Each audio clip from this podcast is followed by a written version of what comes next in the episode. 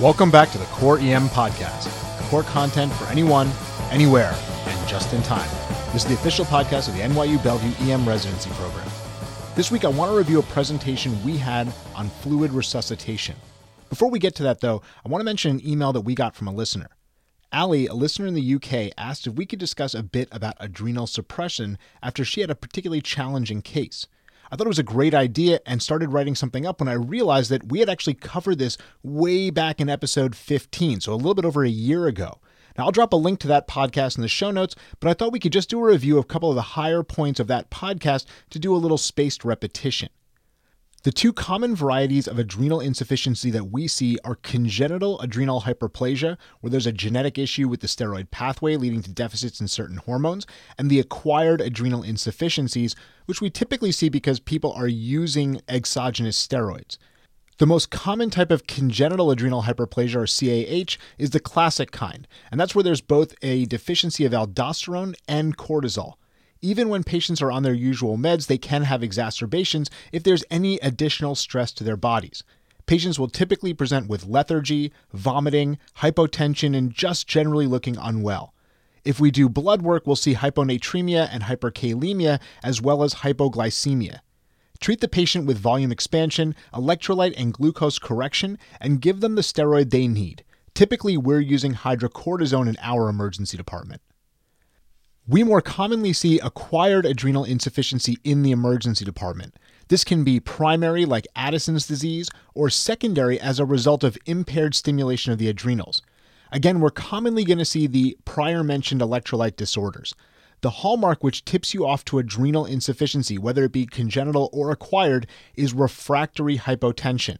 That hypotension will even be refractory to pretty reasonable doses of vasopressors. We often see this in patients with septic shock. Any stress can lead to this, whether it be trauma or infection or myocardial infarction. Again, the heart of management here is going to be volume replacement, steroid replacement, and electrolyte correction. All right, so there's some good spaced repetition, but again, head over to podcast number 15 and the accompanying blog post for more details. All right, let's move on from there to something that's actually pretty closely related, which is fluid resuscitation, something that we do every day in the emergency department. This discussion sprung from an article published by Paul Marik in Critical Care Medicine, and it was entitled Fluid Responsiveness and the Six Guiding Principles of Fluid Resuscitation. The article is short, just three pages in length, and I think it's a must read for everyone working in the emergency department or doing resuscitation on a regular basis. As stated in the title, Marik reviews six pieces of fluid resuscitation that should form the basis of how we apply fluids to patients.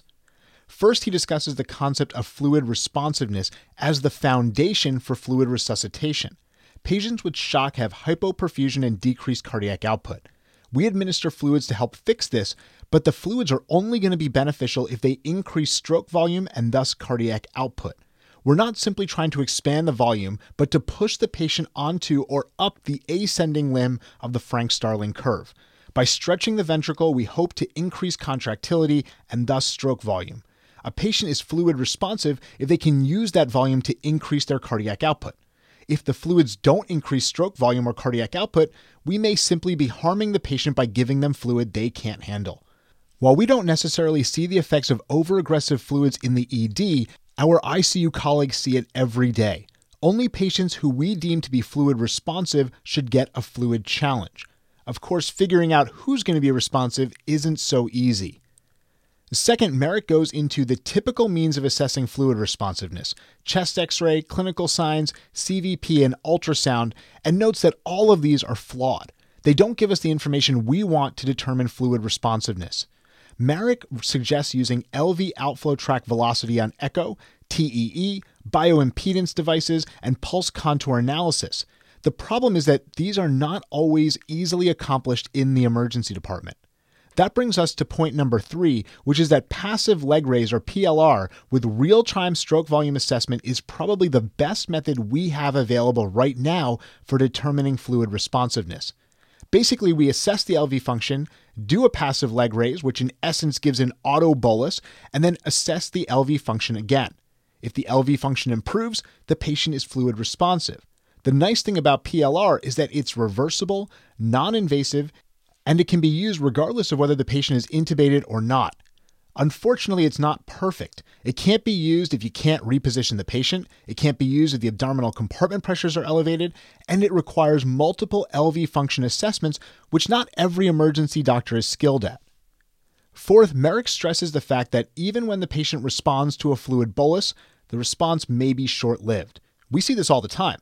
Patient has low blood pressure, we give a bolus of fluids, blood pressure comes up, but then 15, 20, or 30 minutes later, it's down again we should expect this to happen and consider using vasopressors like norepinephrine when it does. Fifth, just because the patient is fluid responsive doesn't mean they should get a fluid bolus. We have to carefully think about fluid overload and weigh the risks and benefits. I think the point here is to stress that fluids aren't a benign intervention. They're a medication just like anything else, and we have to think about them carefully. Finally, Marik's sixth point, and he takes a shot at CVP, which of course he's done multiple times in the past. He notes that a CVP that's greater than 8 millimeters of mercury may actually lead to increased pressure exerted on certain organs like the kidneys, which could lead to decreased perfusion and blood flow and as a result, injury. So we have to be careful about using that CVP as a number to titrate to.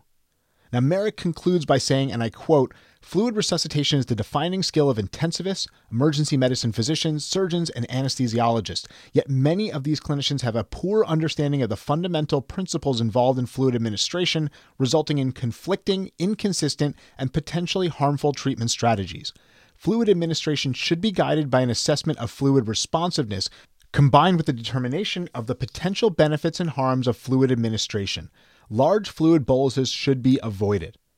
While we can't learn everything by simply reading a three page article, I think this is a start to getting us a better understanding of what it means to do fluid resuscitation, what fluid responsiveness is, and how to smartly apply fluids.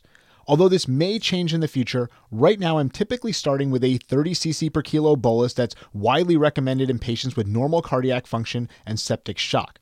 I'll often use a smaller initial bolus in patients with poorer cardiac function at baseline. After that initial bolus, I'm using PLR with repeat echo assessment of the LV function to determine if the patient is fluid responsive. I'll give small fluid doses if the patient is responsive, but I'm typically starting norepinephrine in these patients as well. Again, I strongly recommend reading the whole article and getting all of Marik's tips. Well, that's all for the Core EM podcast this week. Come on over and check out the site at coreem.net. We've got a ton of great core content emergency medicine. We'll have a core post up on Wednesday and a journal update up on Thursday. Don't forget to check out our Facebook page, follow us on Google Plus, and on Twitter, where our handle is at core underscore EM. Thanks, and see you all next week.